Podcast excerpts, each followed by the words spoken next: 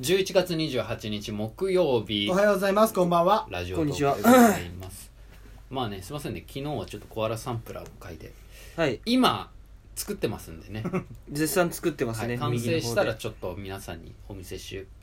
ようかなというお聞かせなかお聞かせしようかなという感じですね、はいまあ、今作ってますよお聞かせねまあなんですけどお聞かせです、ね、お聞かせねはいまあはいなんですけどねちょっと今日はじゃあなんかおすすめの漫画をちそょうっとですねだから前回のそ紹の介してくれるらしいなんとかアプリに続いてまたちょっとアプリの話になっちゃうんですけど、はいはいはいおアーいいプですリねのは話、い僕結構その、アプリの漫画あ漫画アプリをですねおー入れていまして、うんんというのもなんかまあ SNS とか見てると、うんなんかこの漫画の広告とかって結構挟まってくる経験とかございませんあるあかるあるツイッターとかでよく流ですよねれてくる、で続きはアプリみたいそうそうそうなそ感うじそうでなるんだあよねの続きはを結構乗っちゃうタイプの人間でして自分あの続きがどうしても気になってしまうタイそプこのを素直にはいタップしちゃうんだ、うんそうなんですよなるでほどこのウェブ漫画っていうかはこいの、まああ漫画のアプリがいろいろあって、まあ、僕入れてるのがこうわすのピめちゃッくちコゃマあるとじゃん漫画アップとかこういうのがいろいろあるわけですよ、うんピッコマは知ってる、コマあ知ってます知ってますでも他はねコミックエブリーとか、うんわかんない漫画ワンとか漫画トップとかコミコとかねいやーわかんないいろいろある、るんですようん全部読めないねそう全部は読ないめなくて1日1話だったり、うんそれともあの最初インストールした時にポイントを何ポイントかもらって、うんうんちょっとまあ有料の輪とかも見れたりする感じなんですよ、へえ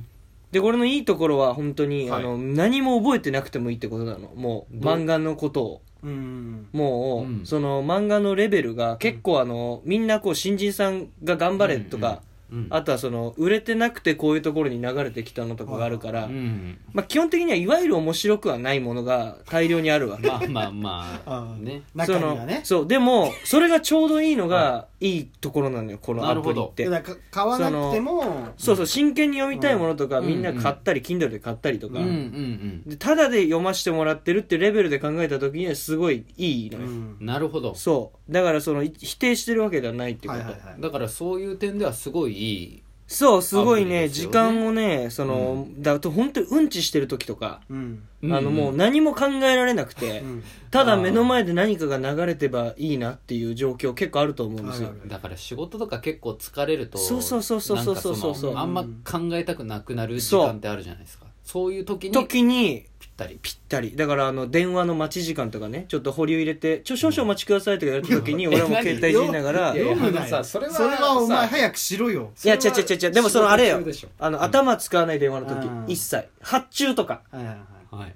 ね例えばそのなんかレンタルでこれうんこれどこどこ何個何個何個とか言ってなるあほじどゃあ在庫確認しますって待ってる時何も頭使わなくていいでしょえそんなじにゃあ容量悪い 普段いやそんなことはないです できないそれもじゃあ俺と勇気にしか分かんないけど、うん昔、まあ、某番組のうん AD をしてた頃に「うんなんとかを食べたことありますかありますありませんはい1」みたいな時に時にもう脳ぴったりもうそれだけ知れればいいだけだかならるさほど、もうはい脳ちょっとしか使ってないじゃなんるほどでそういう時におすすめ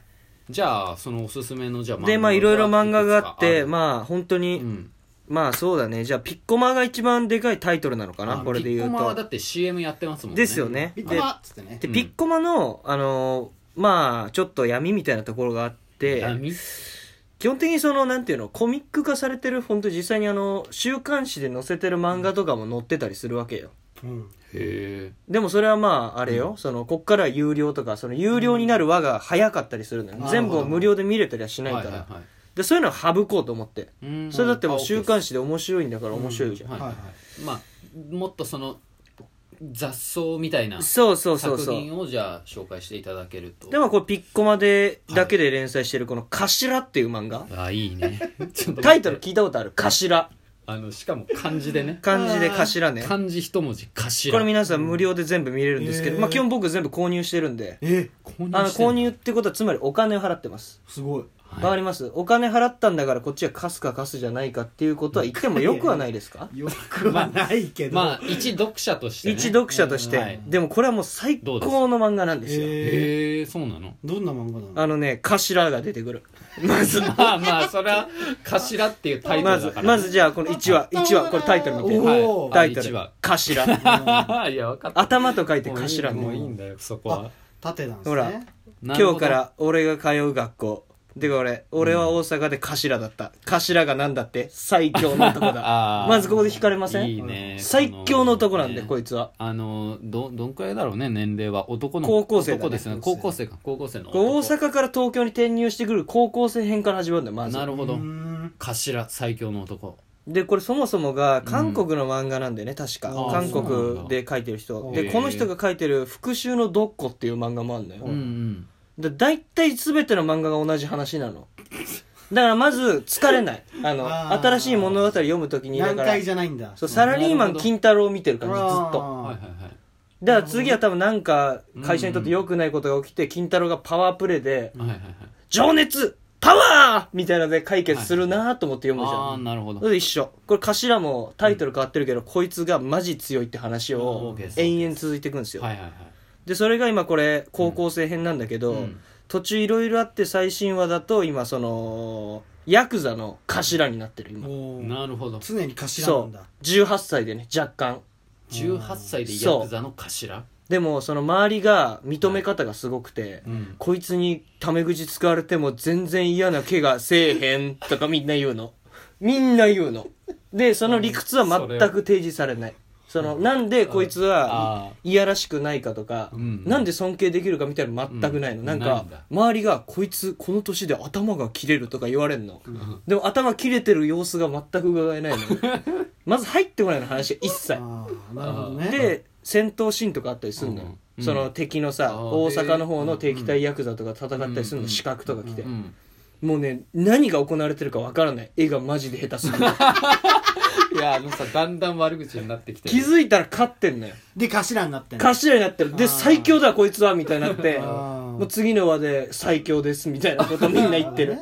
でも嫌な気はせえへんっていうみんなこいつでそうタメ口使われても嫌な気はせえへんそうなっったてらいうのがこのまず「頭」っていう漫画これがこれ頭はもうゼロの時に見れる読そめるうこれがピッコマでもう今177話まで出てるかあいいらじゃんこれを1日1話ごと見ていくとどんどんどんどん気分が良くなっ てくるこれが頭4ヶ月ぐらいかけてあーね気分が良くなってくるこれ地球で読んでるの俺しかいない多分いや地球でねそんなことないよそんなことないきっと他他あるこれ他ピはッコマおすすめピッコマですはねいでこれあのさっきのあのインはい SNS で知ったっていうのがあっうんてうんまずこれ僕の広告に死ぬほど出てきたこのはい「花園メリーゴーランド」っていう漫画があるんです知よらなでこれ柏木春子っていう人が作者なんですけどはいここもえっとこれはコミックエブリィっていういので見れるんですアプけリどで見れるはいはい。で、その僕が広告で見た一シーンっていうのが、うんなんか男の子が、うんうん布団、なんか和室の布団で寝てて、うんしたらなんかこう扉の外でなんか怪しげなことやってる人いるって見に行ったら、なんかお面かぶった人たちが、んなんかこの性交渉をしてるみたいな現場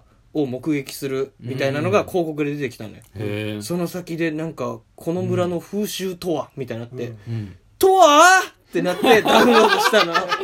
僕はねまあまあまあまあ何なるほどね急に出てきた広告15秒ぐらいのそやうつでしょはいしかもこの人の絵がちょっとね、あの昔の絵っぽくて多分昔の漫画なんだけど、うんはい昔っぽくてちょっとねそそるのよなんかデザイン的にも可愛いのなんか、へえ女の子とかが、うんうんタイトルなんだっけ花園メリーゴーランド」っていう漫画なんだけうど、んうんで実際に読んでみたら、んまあ、概要をざっと説明すると、まあある主人公が、うん男の子ね中学生ぐらいの男の子がなんか、うん自分を変えたいみたいな、うんうんでなんで変えたい変えたいってなった時その子は何したかっていうと、なんか